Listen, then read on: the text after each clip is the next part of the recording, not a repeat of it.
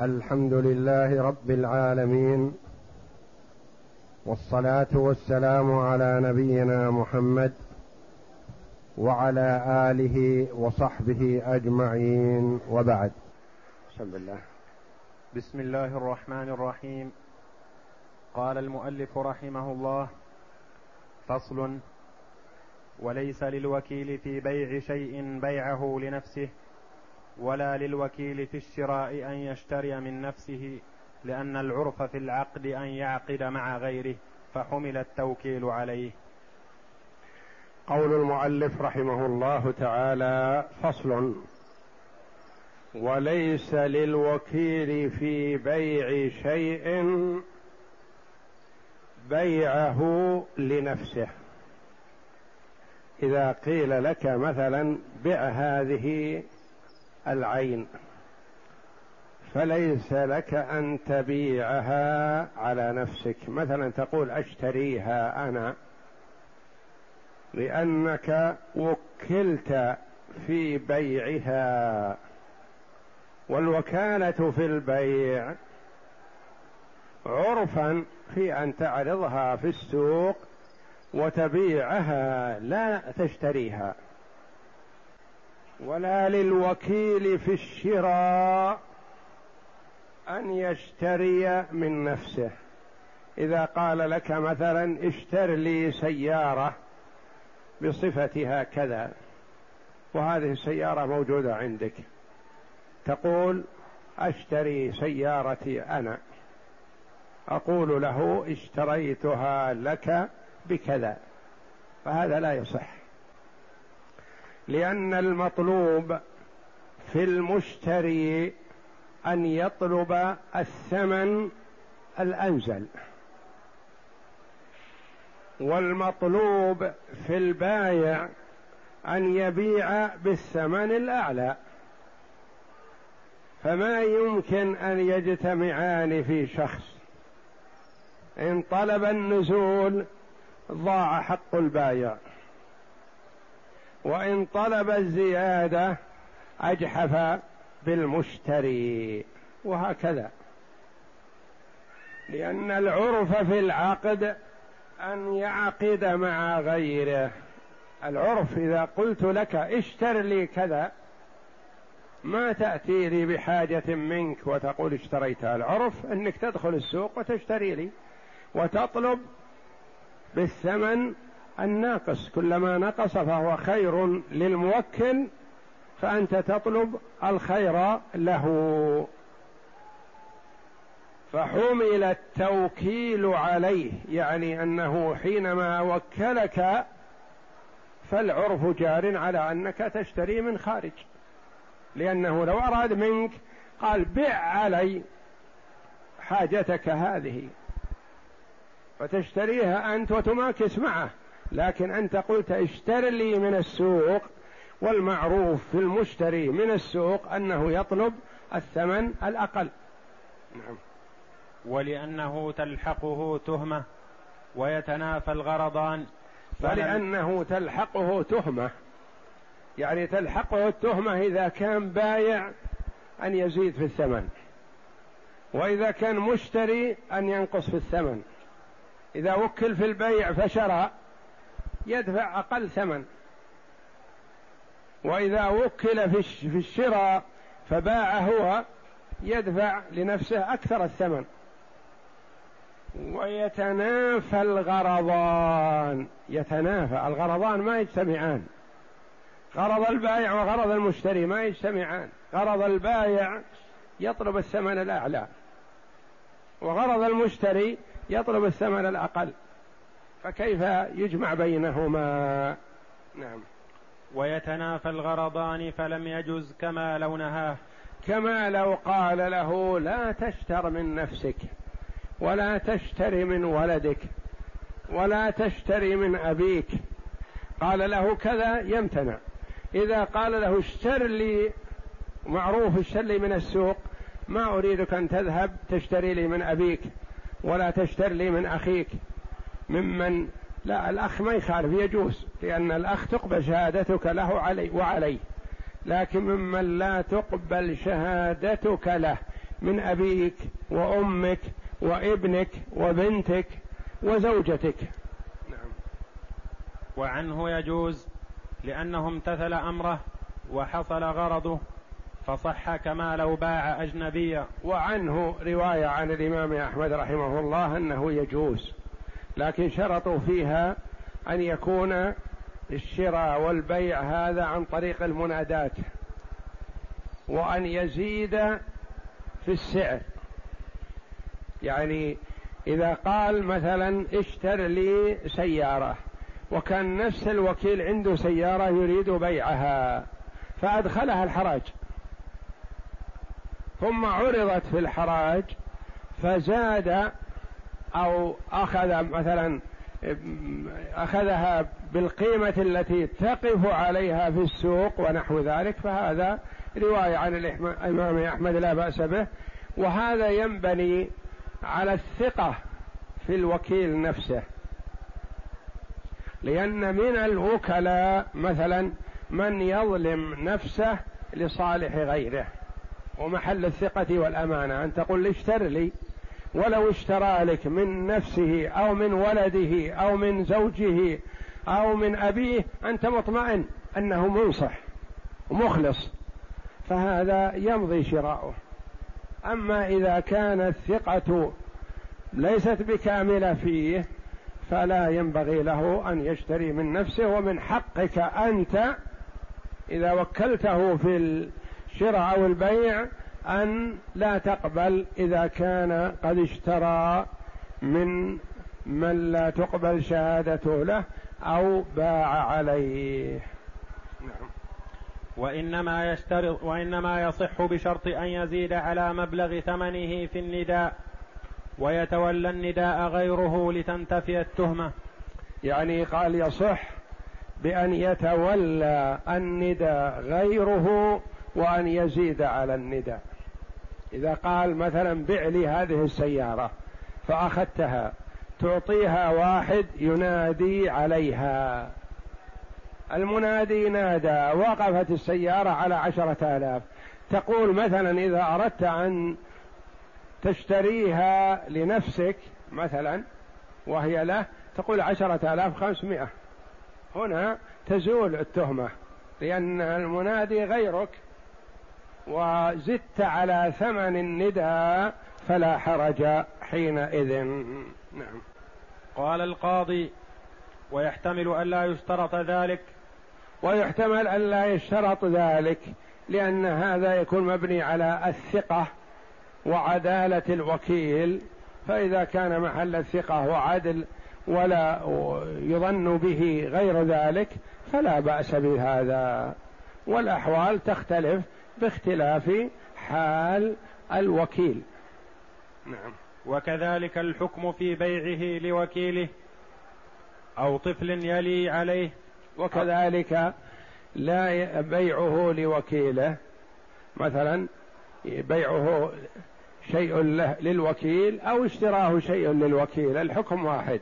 وكذلك إذا كان المال هذا لطفل هو ولي عليه. واشتراه لوكيله أو الشراء لطفل هو ولي عليه.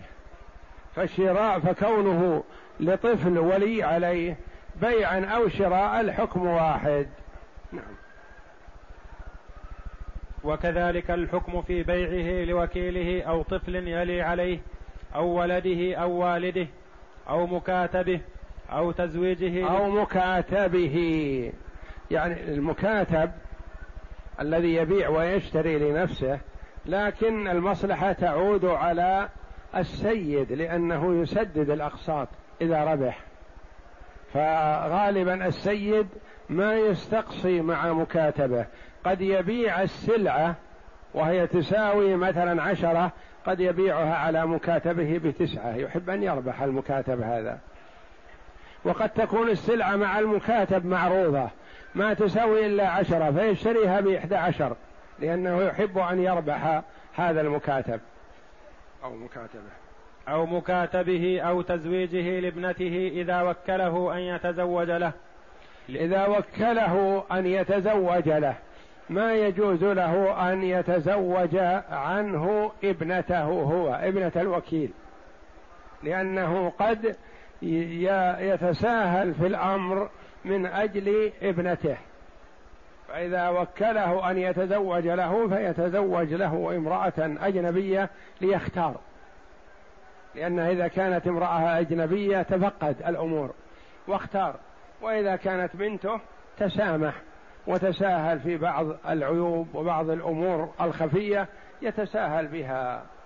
فلا فلذا وكله في تزوج مثلا ما يتزوج عنه ابنته لأنه متهم في التساهل في حقها. نعم. لأنه يتهم في حقه ويترك الاستقصاء عليهم. نعم. هؤلاء كلهم المجموعون في هذا. يترك الاستقصاء على المكاتب ولا يستقصي على ولده ولا يستقصي على والده ولا يستقصي في تزويج ابنته ونحو ذلك. وإن أذن, وإن أذن له الموكل في هذا جاز لانتفاء التهمة مع صريح الإذن. وإن أذن له الموكل فلا بأس.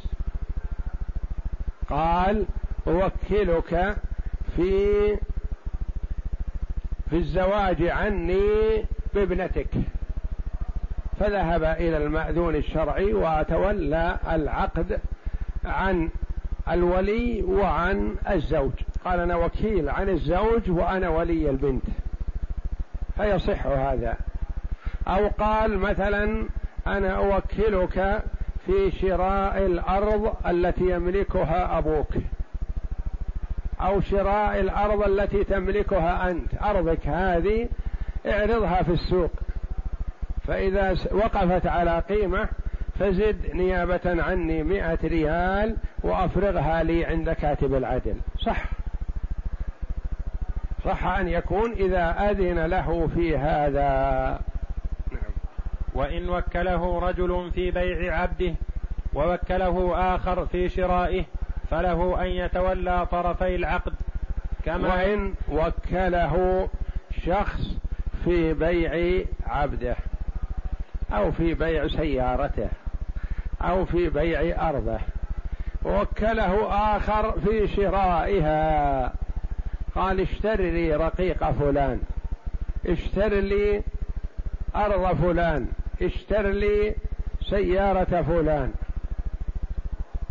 فهو وكيل عن البايع ووكيل عن المشتري. يصح. يصح أن يكون وكيلا عن البائع ووكيلا عن المشتري في آن واحد ويتولى طرفي العقد يعني يتولى البيع ويتولى الشراء. كما يجوز للأب ذلك في حق ولده الصغير.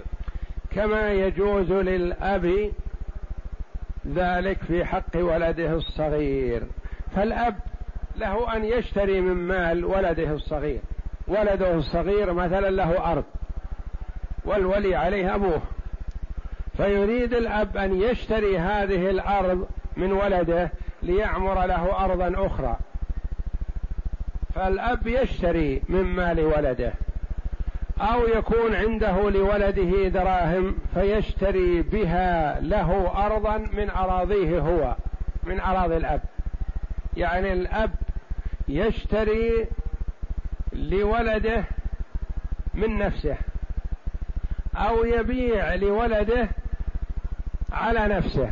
صح هذا لأن الوالد غير متهم في حق ولده ويتولى طرفي العقد. يقول بعت على ولدي الصغير هذه الأرض وقبلتها نيابة عنه بعشرة آلاف مثلا. يجوز أن يتولى الرجل طرفي العقد عن ولده وعن نفسه. نعم.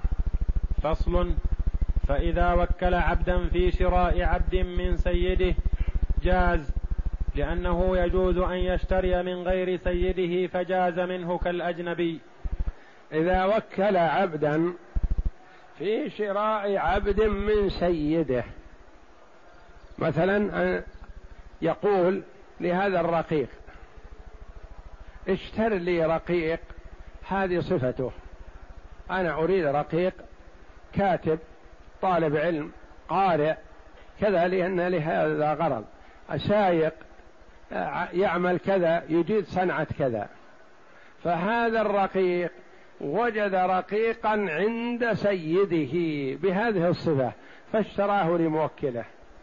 يعني يشتري من سيده لمن وكله. يجوز هذا؟ نعم. لأنه يجوز أن يشتري من غير سيده. فجاز منه كالأجنبي. وإن وكله في شراء نفسه جاز لأنه يجوز أن يشتري غيره فجاز أن يشتري نفسه. كالأجنبي. قال له تعال أنت اشتر لي نفسك من سيدك. أنا أريد أن تكون ملكا لي. وأنا علمت أن سيدك يريد بيعك. فاذهب إلى سيدك واشتر نفسك لي من سيدك. صح. لأنه مثل ما يصح أن يوكله في شراء من غير سيده يوكله في الشراء من سيده. يقول اشتر لي نفسك من سيدك. فيذهب إلى سيده ويتفاوض وإياه على القيمة ويدفعها له. ويكون ملكا لمن وكله. نعم. فإن قال السيد ما اشتريت نفسك إلا لنفسك عتق لإقرار سيده بحريته. فإن قال السيد ما اشتريت نفسك إلا لنفسك عتق لإقرار سيده بحريته. جاء الرقيق إلى سيده وقال أنا موكل في شراء نفسي منك بكم تبيعني؟ قال أبيعك بعشرة آلاف. قال قد اشتريت اشتريت نفسي. فتم البيع مثلا. ثم إن السيد قال علمت أنك ما اشتريت نفسك إلا لنفسك. ما كنت موكل. وإنما اشتريت نفسك لنفسك. اشتريت نفسك لنفسك. يقول رحمه الله عتق. من هو الذي عتق؟ الرقيق. كيف عتق؟ يقول لأن سيده أقر بحريته. لأن سيده قال أنت اشتريت نفسك لنفسك وإذا اشترى نفسه لنفسه يكون ملكا لنفسه ولا يكون حر؟ يكون حر. فيقول أنا علمت أنت أنك ما اشتريت نفسك إلا لنفسك. يقول عتق بهذا حتى لو ما تم البيع يكون عتق. ثم هل يعتق على السيد ولا له ثمن؟ لا. يرجع إليه في الثمن المعتاد ويأخذه. يعني كلمة السيد هذه توجب عتق هذا الرقيق وللسيد أن يطالب بالثمن المعتاد المعتبر لمثله.